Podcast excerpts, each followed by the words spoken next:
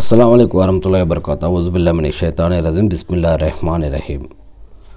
ఖురాన్, హదీసులు, ఇస్లాం గురించి మనం తెలుసుకుంటూ ఉన్నాము. తెలుగు బుఖారీలో ప్రవక్త ముహమ్మద్ సల్లల్లాహు అలైహి వసల్లం గారి యొక్క శిష్యులని ఉతబా బిన్ గజ్వాన్ రజల్లాహు గారి గురించి ధరణి తారలో ఆధారంగా తెలుసుకోబోతూ ఉన్నాము. ముందుగా నేను శాపగ్రస్తుడైన సైతాన్ బారి నుంచి సృష్టికర్త అయిన అల్లాహ్ యొక్క రక్షణని, అల్లాహ్ యొక్క సహాయాన్ని వేడుకుంటూ ఉన్నాను. ఆమీన్. ఇరానీయులు ముస్లింల చేతిలో మాటి మాటికి చావదెబ్బ తింటున్నప్పటికీ వెంటనే వారికి తమ ప్రధాన సైనిక స్థావరాల నుండి ధన సైనిక సహాయం లభిస్తుండేది. దాంతో వారు రెచ్చిపోయి మళ్ళీ మళ్ళీ దాడులకు పాల్పడుతూ ఉండేవారు. అలాంటి సైనిక స్థావరాలలో ఉబలా అనే ఒక స్థావరం ఒకటి. ఈ సంగతి తెలుసుకున్న ఖలీఫా ఉమర్ ఫారూక్ రజల్లా గారు ఇరాన్ సైన్యాలకు అందుతున్న ధన సైనిక సహాయాన్ని అడ్డుకోవడానికి ఉబలా అనే పట్టణం వైపుకు ఒక సైనిక దళాన్ని పంపడానికి నిర్ణయించుకున్నారు. అయితే మదీనాలో అప్పుడు సమర యోధులు చాలా తక్కువ మంది ఉన్నారు. అందుచేత ఆయన తక్కువ మంది సైనికులతో వ్యూహాత్మకంగా పోరాడగలిగే సమర్థుడైన నాయకుడి కోసం అన్వేషించారు. చివరికి ఆయన దృష్టి హజరత్ ఉతబా బిన్ గజ్వాన్ రజల్లాహు గారి మీద పడింది. మరుసటి రోజు ఆయన ఉతబా రజల్లాహు గారి నేతృత్వంలో మూడు వందల మంది యోధులతో కూడిన ఒక సైనిక దళం ఇచ్చి ఉబలా వైపుకు పంపారు. ఇస్లాం స్వీకరించినప్పుడు మొట్టమొదటిలో ప్రప్రథమ విశ్వాసులలో ఉతబా రజల్లాహు గారు ఏడవ వ్యక్తి. అల్లాహు అక్బర్. ఆయన రెండుసార్లు అబీసినియా మరియు మదీనాలకు హిజ్రత్ కూడా చేశారు, అటు ఇటు. అంతేకాకుండా బదర్, ఉహద్, అహజాబ్, యమామా ఇలాంటి అనేక యుద్ధాలలో ఆయన పాల్గొని తన ప్రతిభా పరాక్రమాలు ప్రదర్శించారు.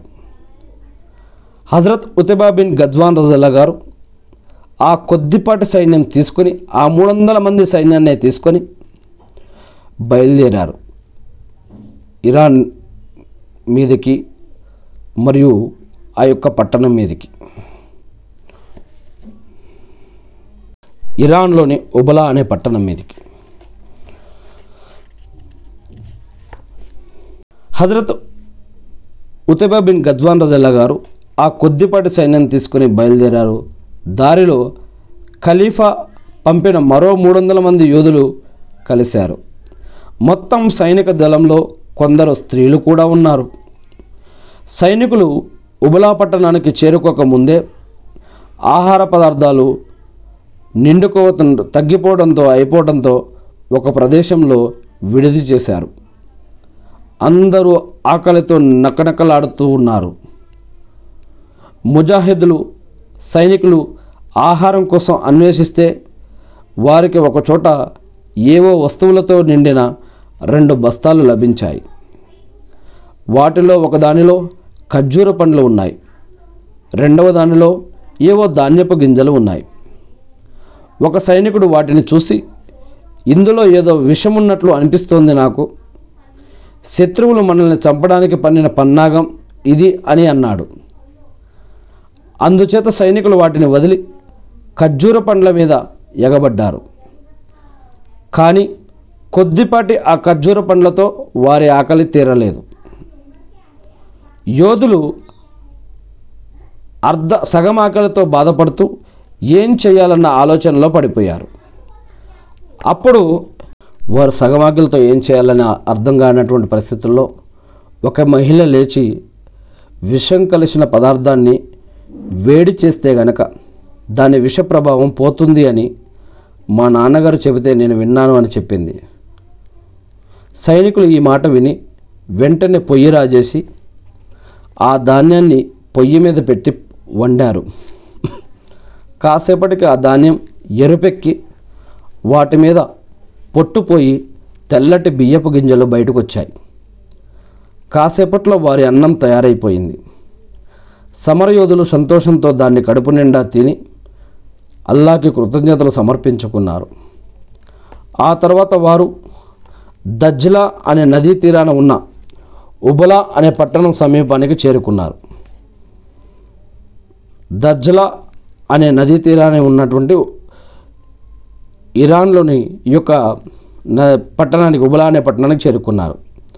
ఆ పట్టణాన్ని ఇరానీయులు తమ ఆయుధగారంగా చేసుకున్నారు. పట్టణం చుట్టూ ఉన్న ప్రహరీ గోడ బురుజులపై వారి సైనికులు పగలనక రాత్రనక అహోరాత్రులు కాపలా కాస్తూ ఉంటారు. ఆరు వందల మంది యోధులు అనేక వేల మంది శత్రు సైనికులతో తలపడటం చాలా కష్టం. అందుచేత సేనాపతి ఉత్బా బిన్ గజ్వాన్ రజల్లా గారు స్త్రీలను పురుష పంక్తులకు వెనుక ఉంచి,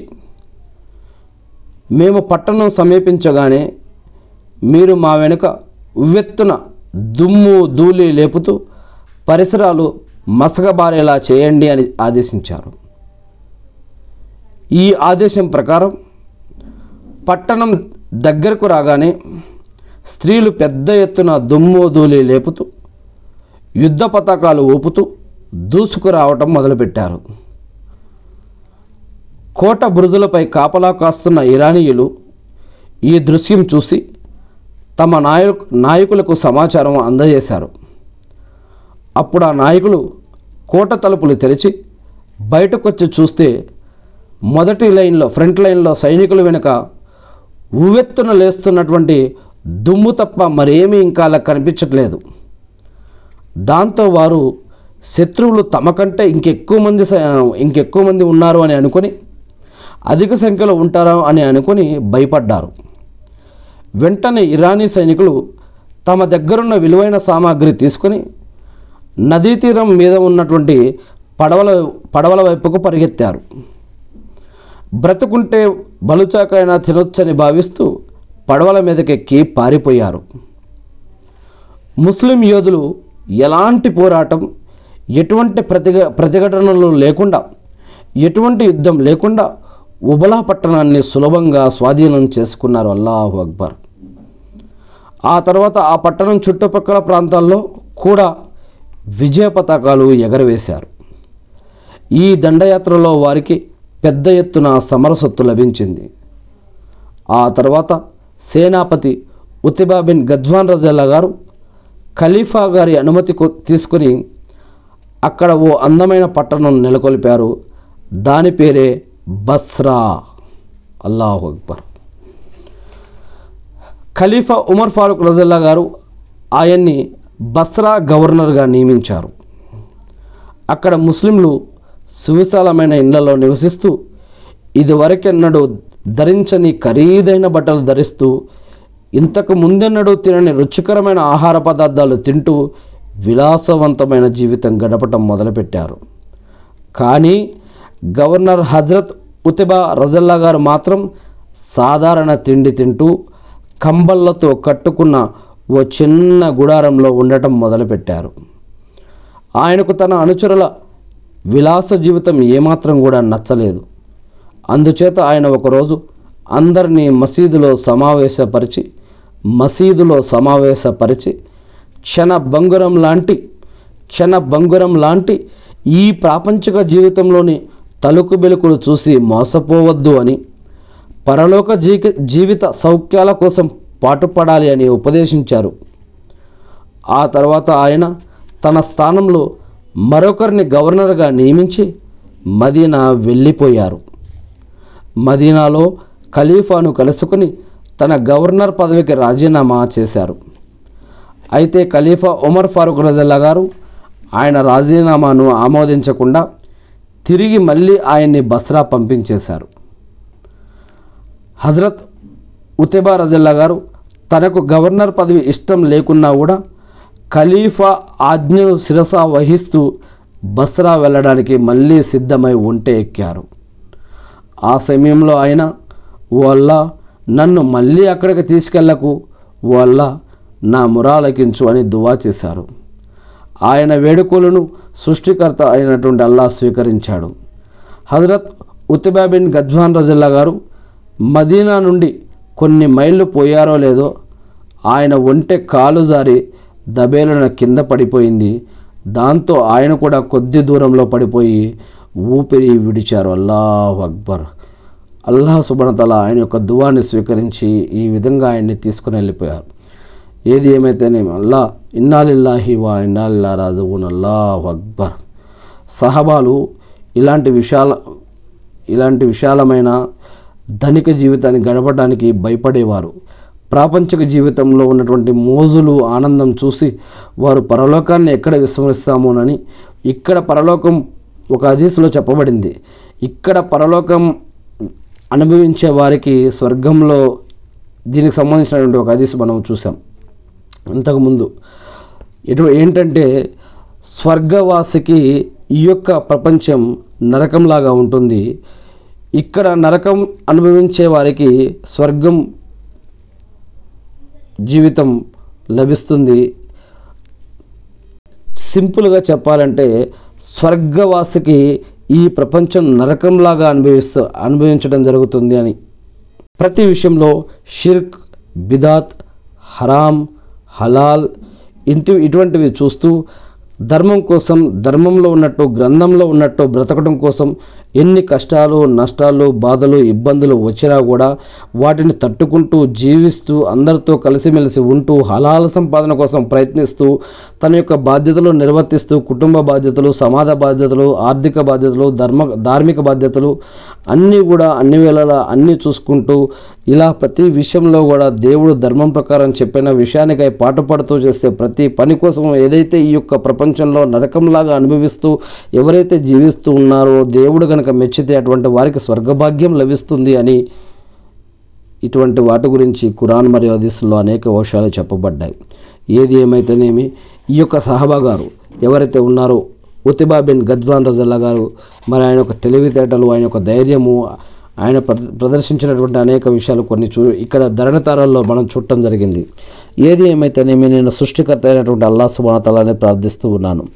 అల్లాహ్ కరుణామయమైనటువంటి వాళ్ళ, పరిశుద్ధుడమైనటువంటి వాళ్ళ, మమ్మల్ని సృష్టించి నడిపిస్తున్నటువంటి వాళ్ళ, ప్రతిదీ తెలిసినటువంటి వాళ్ళ, ఇప్పుడు మా గుండెల్లో, మా మనసులో మేము ఎక్కడున్నాము, ఏం చేస్తున్నాం, ఏం ఆలోచిస్తున్నాం ప్రతిదీ తెలిసినటువంటి వాళ్ళ, మా యొక్క పాపాలను క్షమించండి వాళ్ళ, మమ్మల్ని రక్షించండి వాళ్ళ.